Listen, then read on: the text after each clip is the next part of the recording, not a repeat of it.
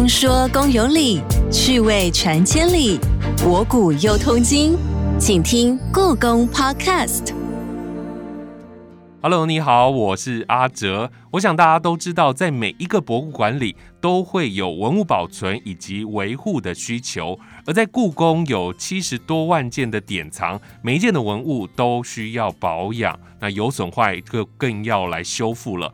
不过，典藏文物和我们日常用品的保存还有修复的方式，绝对是大不相同的。从文物的材质、保存环境的温湿度监控等等，都是学问。今天我们就要来认识文物修复及保存的相关知识，更要来听听老师分享过去故宫修复器物类文物的案例。马上来欢迎今天的来宾，故宫登录保存处林永清老师。欢迎永清老师，你好。主持人好，听众好。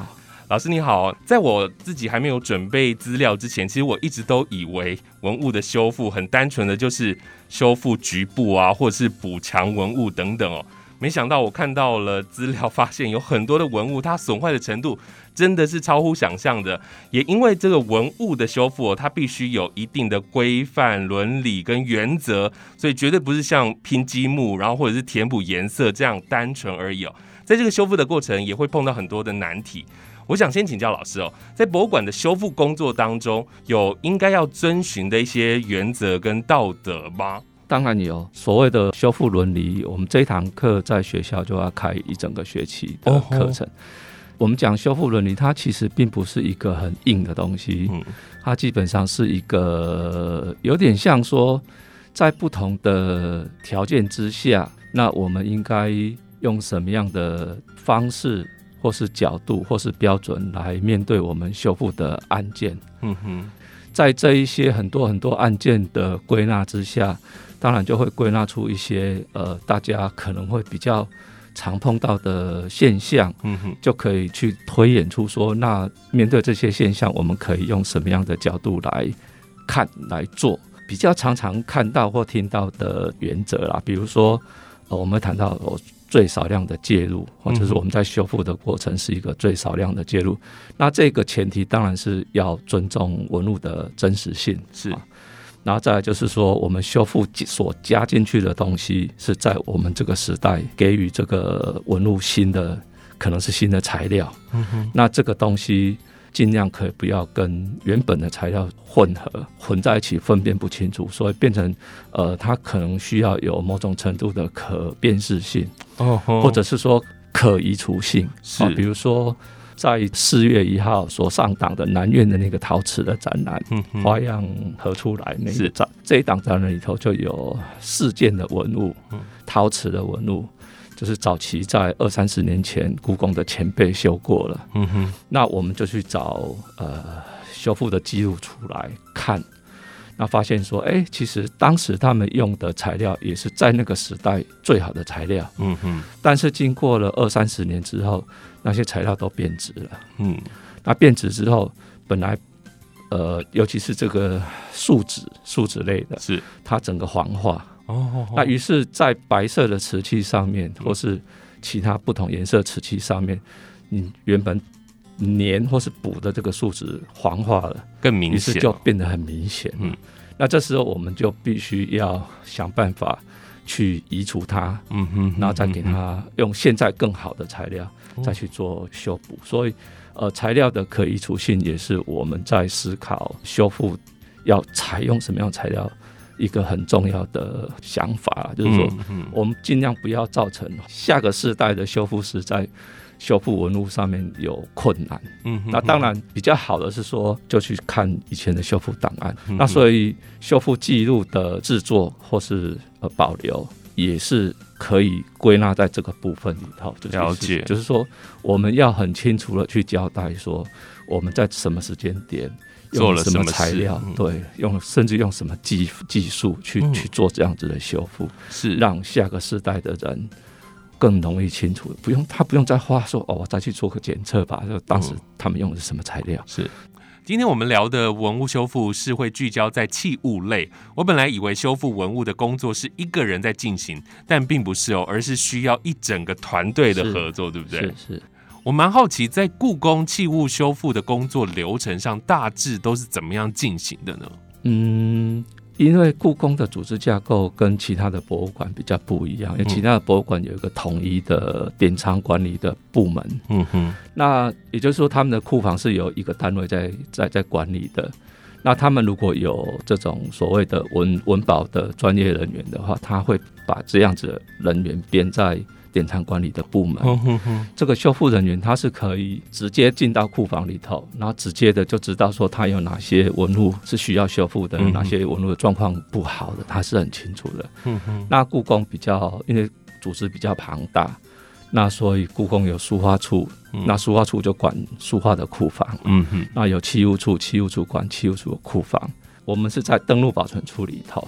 是那登登录保存处，我们虽然是修复人员，但是我们其实是进不了库房的，哦，所以我们也不知道说，呃，比如说器物的库房里头有哪些东西是需要修复的，我们根本也不会知道。是，那我们变成说，我们变成好像这是一个比较算是后勤的单位。器物处今天他要测一个展览了。然后他会把他要展出的作品的清册列出来，嗯，那他们会在库房里头自己去 review 那一些藏品，嗯哼，然后有需要送修的就会填一个申请表，嗯哼，到我们登录保存出来，然后我们就是各自都盖完章之后，他就可以把东西送到我们修复室来修，这是一种修复的的的项目对项目，然后再来就是呃，也许他们也有也有时间去整理他们的库房，嗯。那也许他们在整理库房的时候发现有嘛有有一些可能状况不好的，嗯，那他们也可能想说啊，那我来送修好了。是，啊再来就是长官的，比如说院长的抽点或者处长的抽点，嗯哼哼那他可能抽点到的纹路刚好就是有损坏的纹路，哦。然后就会就会指示说哈、那就送修。大概这三种可能纹路会、会送修这样。是。的这三种可能就够你们忙了，这样其实光一个展览就够我们忙了。是是故宫单单器物类的修复，你们团队是多少人啊？哦，我们现在研究人员三位，然后有哦一位那个技术人员。是是是，老师，你有没有算过你在故宫服务进行过多少的文物修复？其实不会去算这个东西，因为一年处理下来都三四十件这样子，一年对。哇，所以每天就是跟这些破碎的文物相处，是不是有很多的文物都是你事前都没有看过，然后他们从库房拿出来就叫你处理，这样？有一部分是这样子，没确实是这样子哈。是是是对，那当然有时候损坏比较严重的，它可能就是需要比较多的时间，或者是说、嗯呃技术上怎么去克服的问题。嗯。然后有时候他们觉得说，哎，是不是先找我们看看过了解之后再决定要不要送修？有时候会、哦。会有个这样子的讨论。是，那这样子的话，通常就是他们找我们去库房，嗯哼，然后我我就会现场看到东西。是，然后我会评估说，以我们现在的人力嗯。啊，不是能力是人力是哈，然后跟我们的设备嗯的条件。有没有办法克服？我们尽量接啦，但是还是有一些可能没办法做的，也是有。是是是，过去老师修复的物件真的非常多，我们今天也会聊几个老师过去的一些挑战。我说挑战哦，其实根据史料活祭档的记载哦，乾隆皇帝在乾隆四到十年有制作了一个。御笔诗经图，它的内容就是包含了法书跟图画的装帧成册、哦。那刚刚老师说到了，他就是把它放在木质的这个函套匣盒里面。那到了乾隆四十五年的时候，乾隆他有再进行改制嘛？是。不过呢，到了一百零五年，老师所看到的这个匣盒，却是大部分都解体了，是不是？是是是全部，不是大部分。哦，是全部 都变成很像是碎片状了。对对对，它整个结构都已经都已经解体了。呃那时候是图书文献处的同事，他就问我说：“永清，永清有没有兴趣来挑战一下这一堆？” 我就说：“当然好啊，没问题啊。”嗯，那当然我们会根据它构建的形状特征先分好类这样子。嗯哼，研究人员他那边给我们的资讯就是说，哎，我们有六个函套，是，于是就好像是里面的第五册吧，嗯。是损坏状况最轻微的。嗯。于是我们就先把那那一行先组装修出来，嗯。先修出来，然后修出来之后，呃，再去对照文献处的同仁给我们的相关的档案记载，那才发现说，哎，不对啊，为什么我们修出来的样子跟档案里头记载的样子是不同的样子？嗯嗯嗯，然后于是我就跟文献处的同仁反映这个事情，我说：“哎，为什么两个不一样？”嗯哦，然后他他他过了几天之后，他就再给我一个新的资料，他说：“有有有，他找到了，他在 乾隆四十年的时候。”曾经下旨嗯。照办处把整个改掉，嗯哼哼，四十年那一次翻修的样貌，就是跟现在我们看到修出来的那一套的样貌是一模一样。是，但是我还是不太理解，是说，因为他第二次做一套的时候是在四十五年的时候，对，可是为什么是在四十年的时候做这样子的事情，我就不懂了。嗯哼，对，就是他没有那样子的历史脉络再去让我们知道说，诶，他为什么是在四十年的时候改这个函套，嗯，但是他重新再制作一套的时间其实是在四十五年，而不是同时的。不是马上就处理完了。对对对对，我在看资料的时候发现，所使用的这个木木头。并没有跟过去的是相同的，对这个就是刚刚我们前面所说的可辨识，这个是一个理由啦。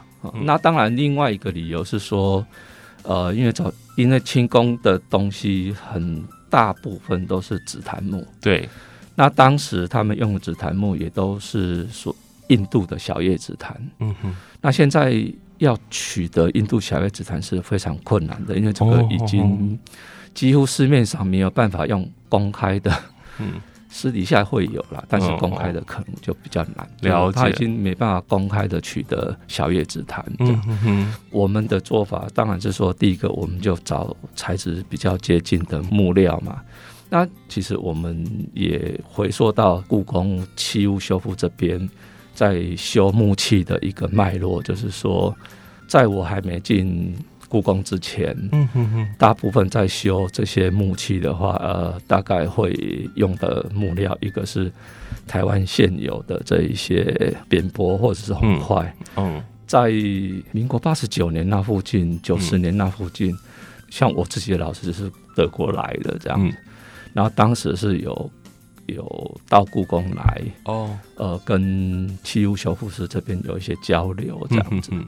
然后他们带进了一个观念，是说，那我们可以用比较烂一点的木头，哦，就是说材质比较松软呐、哈是，的木头来修这个木质的文物。嗯，这个理论当然它成立的条件是说，呃，因为我们现在补上去的东西是我们这个时代所加进去的对。后后不属于 original 的。是，那我们用最烂一点的木头，材质嗯。最松软一点的木头，以后有机会坏是坏在我们现在补的这个部分，先坏我们的东西，对对对，不会去伤到原来的那个那那那个修复的逻辑是这样子。哦哦哦哦，啊，于是我在二零一二年刚进故宫的时候，大概也就是那个时代，大概就是用这样子的逻辑在修木质的文物这样。嗯哼哼，可是我进来了一两年之后，我就开始想要有一些改变，因为我我觉得那样子的逻辑并你不能说它不对，但是我觉得它有它不完美的地方，嗯也就是说这些材料太过于松散，太会松软，嗯，所以其实它太容易烂了。坏掉。就是你在八九年那时候做完，然后过了十年，你又要再做一次这样子。就是也不用，因为有时候，因为它那个材料真的是太过于松，就是用巴沙木嘛，就是嗯做人家做飞机模型那一种很松软的木头，然后就主要是靠一个全色哈是，就是颜色让它比较接近，就就就好像呃就符合我们刚刚讲的修复伦理这样。可是它并不实用，嗯，因为我们的东西有一些是实用性的嗯，比如说那些木头的呃匣盒，是。它是还要装东西的。东西的，嗯它还要开开关关的问题。嗯哼哼，然后而且通常坏就是坏在你要开开关关的那、嗯。那那些地方。对，所以我都觉得说那是不足的，嗯，嗯于是我就开始调整，我就用强度稍微再高一点，但是我们还是控制说它不要比原来的强，是是是因为如果你比原来的强，有可能损坏的是损坏在 original 的嗯部分。懂对对对，那会有一些这样子的转变。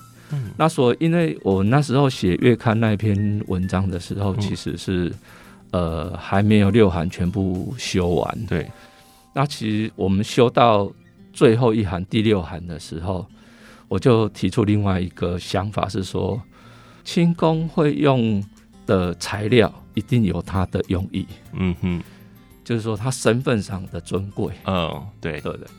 他为什么不用楠木嗯，去做这个函套，做嗯。做这个呃匣盒匣盒，他要用紫檀，那就是说，他本身在用这个材料的时候，他已经有阶级意识了。嗯，也就是说，在清宫里头，最好的东西他会用紫檀，是，吃一点的，就是可能老板觉得吃一点的，嗯，他可能用鸡翅木；是，再更吃一点的，他可能用楠木。嗯哼哼哼哼，所以说他，他清宫当时在制作这些东西的时候，他本身就已经有它的品级的意义在了。嗯哼哼，然后，所以我们前面五行在修的时候，里面是用桐木，嗯，外面是用胡桃木。桐木的好处是说，它的嗜酸性在几种木头里头算是比较少的。是，那因为里面装的都是有机材质的东西，都是书本啊、嗯这一类有机材质的东西。那有机材质的东西怕酸，嗯哼哼哼，所以我们修很多这种木匣类的，其实会用桐木。它的原因是我，们希望对它它嗜酸性是第一点的，对，要保存里面的东西的保存性会好一点。毕竟在我们故宫的逻辑概念里头，里面的书才是主体，外面这个盒子是附件而已嗯，这样子。外面紫檀的部分在修的时候会用胡桃木，是胡桃木的软硬大概是算中等，它不是特别硬，但是它颜色比较深一点，就会质感上，你后面在全色在做做做那种质感的时候，会跟紫檀稍微接近一点。是，那前面五行都这这么这么处理的，可是做到最后一行的时候，我想说我应该要尝试一下，嗯，就是用紫檀来修紫檀。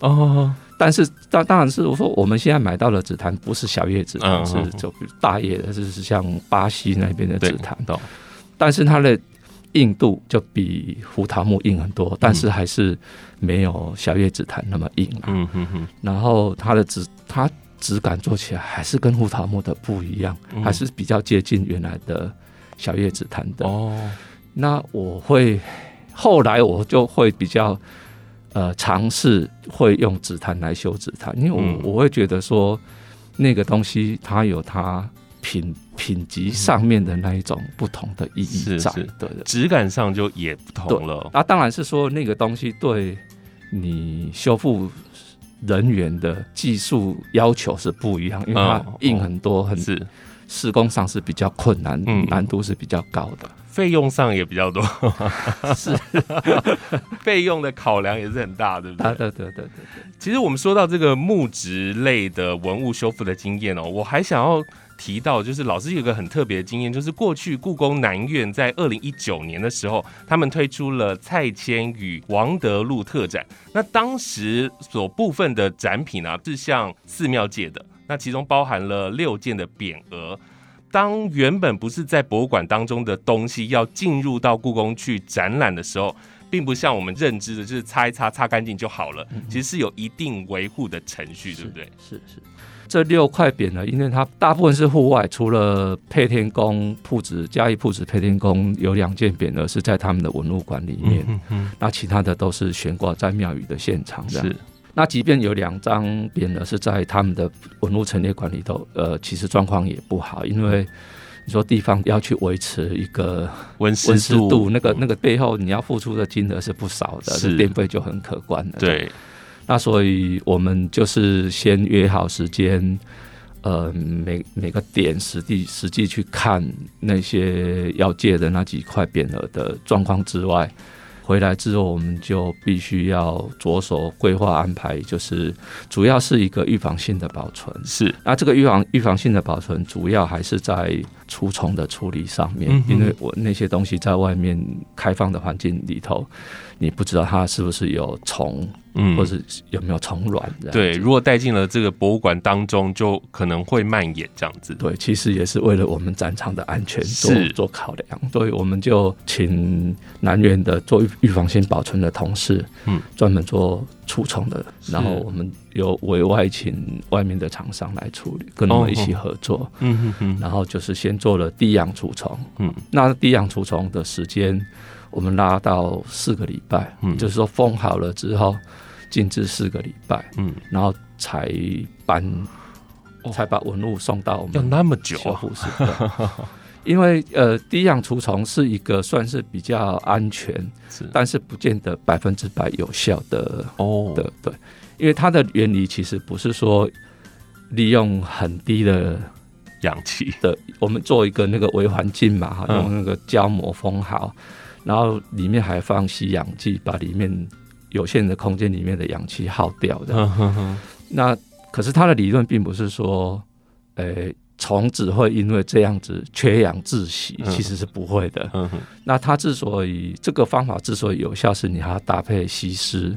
哦，就是说呃，在一个低氧的环境，这个虫子就会很自动的把它身上的气孔打开。嗯，那它打开的时候，同时它的身体的水分就会散发掉。哦，那我们再配合吸湿，嗯，那个虫其实不是缺氧，而死而是干燥干掉。脱水而死嗯这样子。哦，但是这个东西对成虫比较有效，但是对虫卵是其实是没效的。哦，所以通常比较严格一点的博物馆，如果说要做这样子的地样除虫处理的话，要两个 cycle，、嗯，就是说第一次先处理一次，嗯然后再处理第二次。是对，那尽量让除了虫之外，就是尽量也让虫卵不会有机会孵化，嗯，产生新的虫子，这样。了解了解。通常在一般的博物馆当中，比较不会主动去做这样除虫的状况，对不对？呃，其实故宫会啦，就是说如果有新进场的文物，哦，要要哦，要进到我们的库房里头，嗯，那甚至于说，像我知道的，像书画处他们的展览，每一次卸完展之后，作品不是直接回库房，而是先送去做冷冻储存。哦，了解了解。做完冷冻储存之后才回库房，是是是，对，因为是它已经有出来过了。嗯然后比较保险一点的做法就是说，那我就再处理一次。嗯哼哼哼哼，好，了解了解。老师，我们先休息一下，然后我们待会再继续回来聊。好，OK，故弄玄虚，真有其事。故宫爆卦，你来猜猜。一件历史文物重新被赋予生命，要仰赖一群细心又专业的文物修复师。故宫的修复师们都带着使命感与尊重历史的心，付出心血。我们今天才能看到许多精彩又经典的国宝文物。你知道故宫器物修复室在去年二零二一年共修复了多少件器物吗？A 六十三件，B 八十三件。C 一百零三件，D 一百二十三件。故宫爆卦，稍后解答。好，今天的故宫爆卦就是要告诉你，器物修护师他们有多忙哦。在去年一百一十年，器物修护室到底完成了多少件的文物修复呢？我请老师来解答好了。老师，你们做了多少件的文物？我们去年总共做了一百二十三件。一百二十三件，哇，根本没有办法休息啊！是啊，其实我们的工作量一直都蛮大的。我就看到老师过去有一个资料，三年前在故宫南院的清代活佛文物大展，你们也是在展前就修复了超过六十件的文物，我觉得很多哎、是啊，你没有说怎么会拿那么多而且，其实其实也就是短短的三五个月的时间而已。因为我看到其中一件文物叫做清乾隆金寿佛，对，这个整组的文物哦，它包含了一佛二菩萨。看到那个照片，我就知道它损坏的是非常的严重。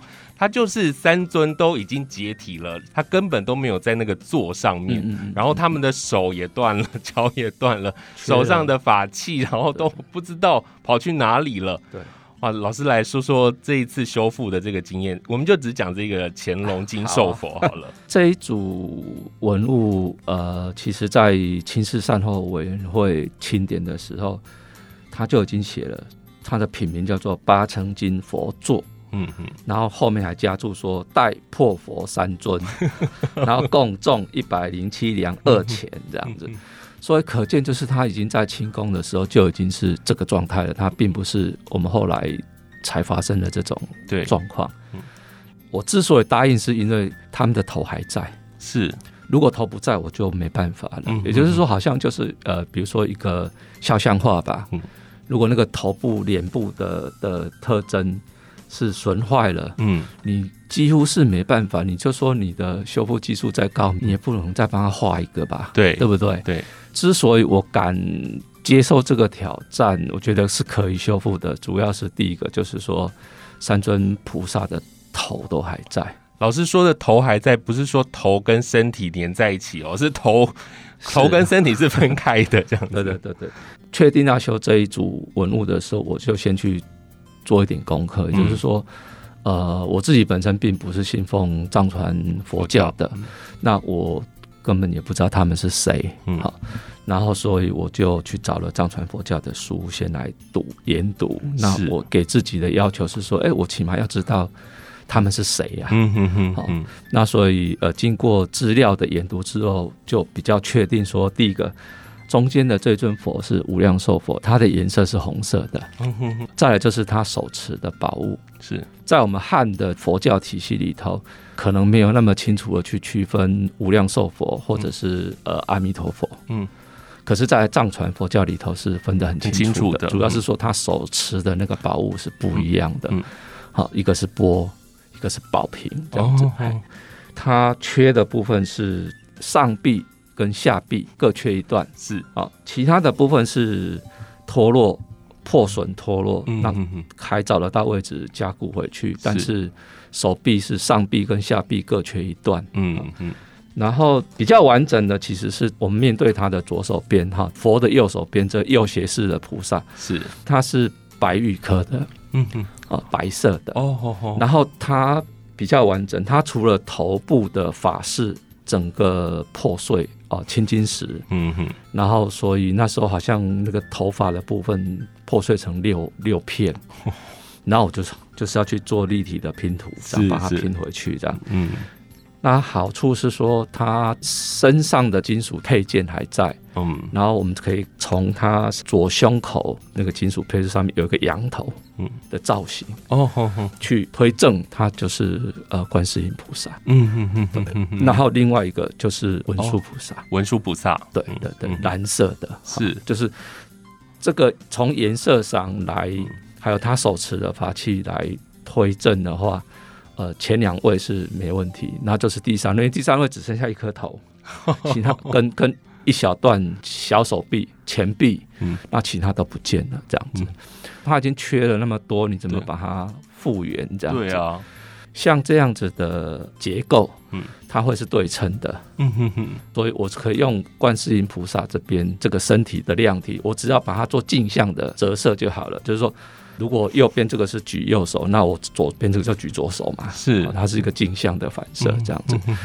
另外一个比较有趣的事情是，呃，研究同仁他在库房整理的时候，他原本就有印象，他在另外一个纹路编号的一堆碎片里头，嗯。依稀有这一件，长得很像这一件里面的某一个部分，对对，然后被被包到那一包里头去了。是。那于是他就很努力的回去找，又找了几个小碎片出来嗯。于是对我来讲也是帮助这样子，嗯。因为左手边这个左胁侍菩萨它是青金石雕造的嗯，我们在做这个修复，因为因为是是要复原嘛，因为要把它做到完整，这时候我就必须要去做一个决定说，好，那我要去找青金石来做，嗯还是我用替代的材料来做这对样子。然后我当然是呃选择了后者了，因为我我没有选择去找青金石来做，是说第一个呃要找这么大块的青金石，呃也需要花一点有一有一些运气，看可不可以找得到。再来就是说。这种天然材质的这种矿石，呃，它可能每个地方产出的一样都是青金石来说，哦可能它的成色或者是特征其实是不一样的。对对，所以，与其说我要花很大的力气跟成本去找这样子的一块青金石来嗯修这一件，不如我就是用我更擅长吧，哈，是就是我用木雕的方式，然后来做最后做全色的方式了解。来处理。这样子的话，可能更恰当，因为我们展览在现场并没有去做所谓的修复的呈现。嗯，观众来看这个展览，他只会看到它就是一个完整的对最后的成对品对对对对。那我们并没有在现场把修复的这个工作的成果嗯。也做一并的展出。是。那当然是因为我有在月刊发表这个文章，所以外面的人才会知道说，哦，原来这一件作品在修复之前的状况是什么样子，嗯。然后修复之后状况又是又是什么样子。嗯对在观众没有看过这个文章资料之前，他去看这个展览，他其实是分辨不出来说那个地方是木头修复对的。对对对，要在短短的时间修超过六十几件的文物，是需要很深厚的功力了，做很快的判断，对不对？对对我们今天其实说文物的修复啊，特别是器物嘛，大家一定会想到几年前一则新闻，这是这是国际大事了。就在二零一七年，故宫向日本大阪市立东洋陶瓷美术馆就借了一个展品，叫做青花柳叶鸟纹盘。在故宫南院展出的时候呢，没有受到任何的外力影响，竟然就脱离了支架，然后破损了。我觉得当时看到新闻的人全部都吓傻了。老师，你是什么时候知道的？发生的当下你就知道，还是你看到新闻才知道的？看到新闻，你是不是傻眼了？这个事件也许史无前例，也说不定啊。对，这一定要入对课本的啊。对对对，因为它这个展览其实是我们那时候南院开幕的时候的对的开幕展嗯之一嘛。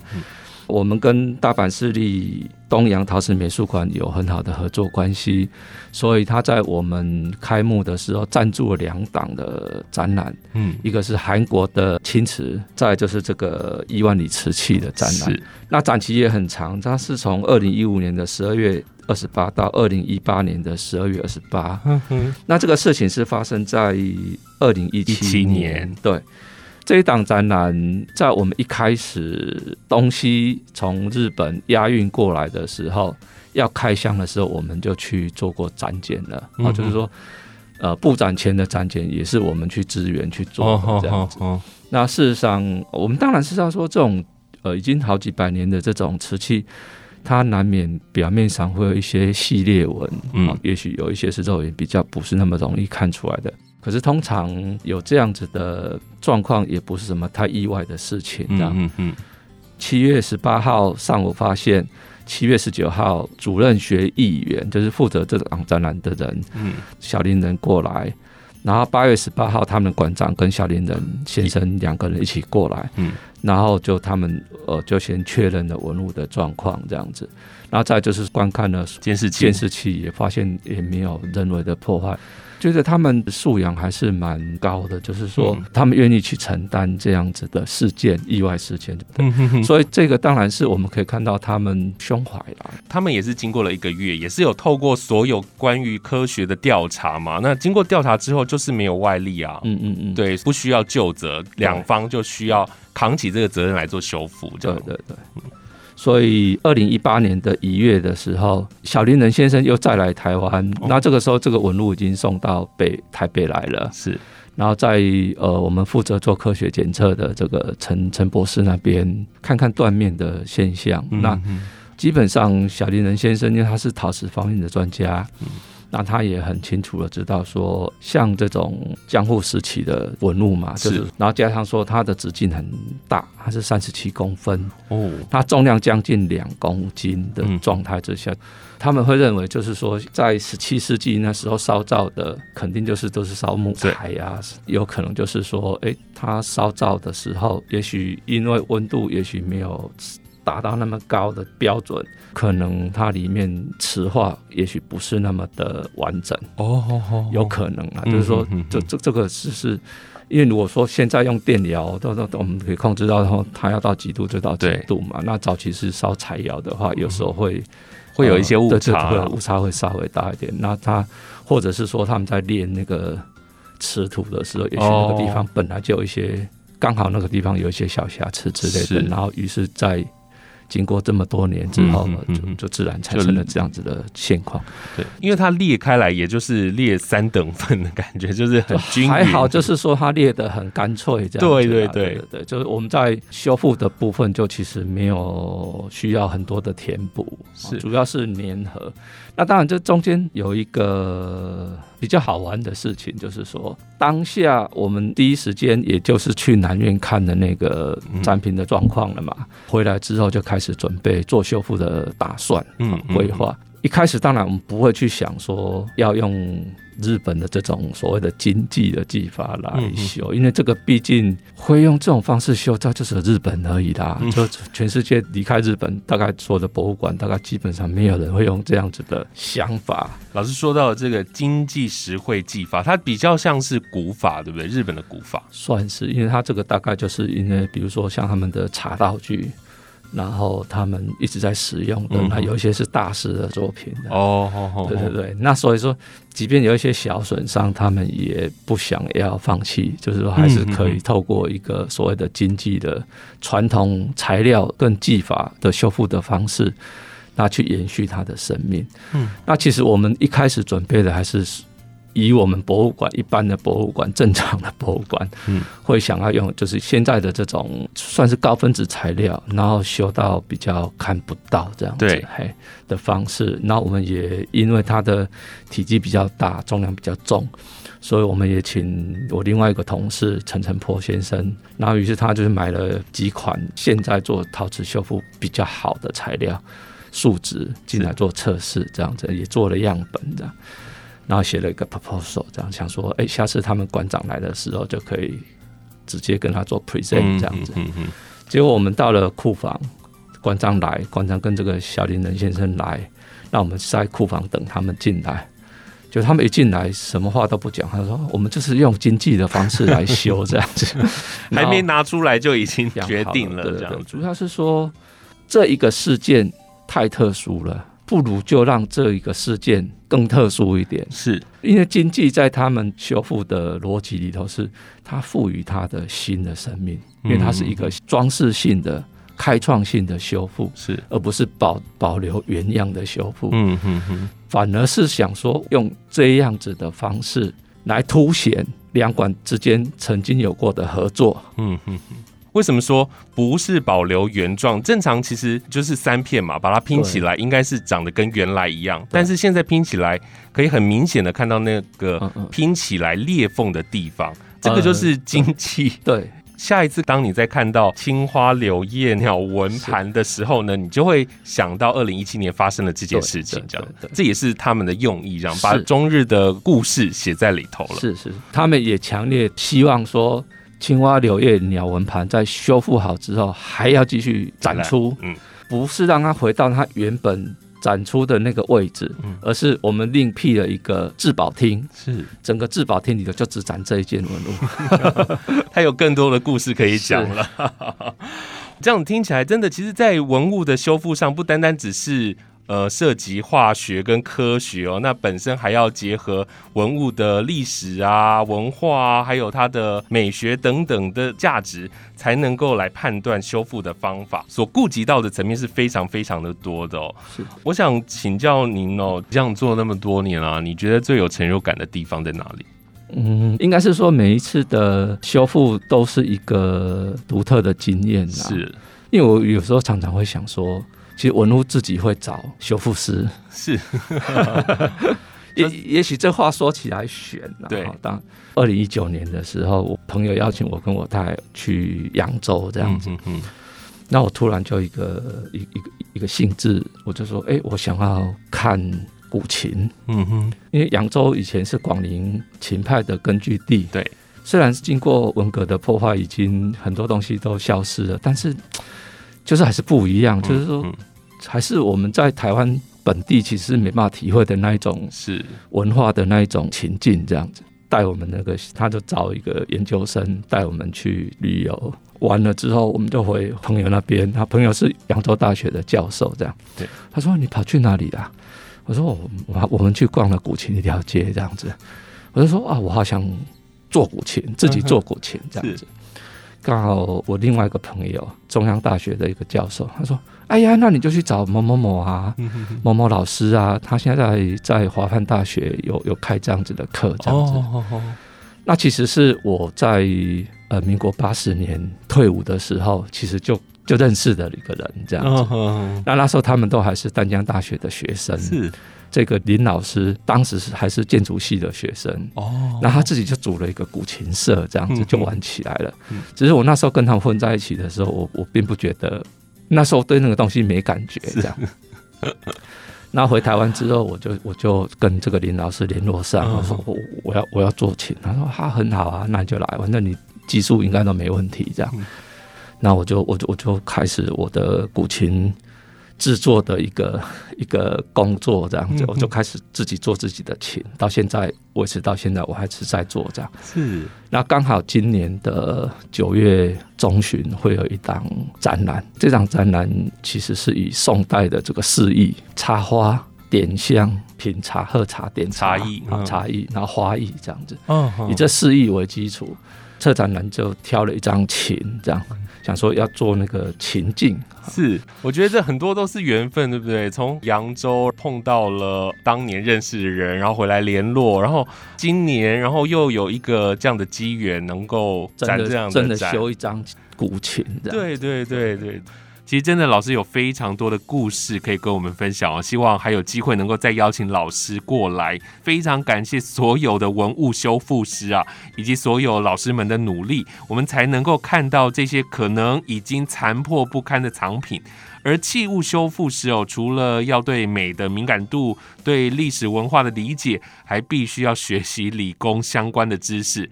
真的要文科也要工科，同时还要有一点感性哦。听完老师今天的分享啊，就知道文物的修护并不是要修到最完美，而是要让这些典藏的文物历经岁月的洗礼之后，还赋予不只有外在的美而已哦。那更多的还有其中的文化价值。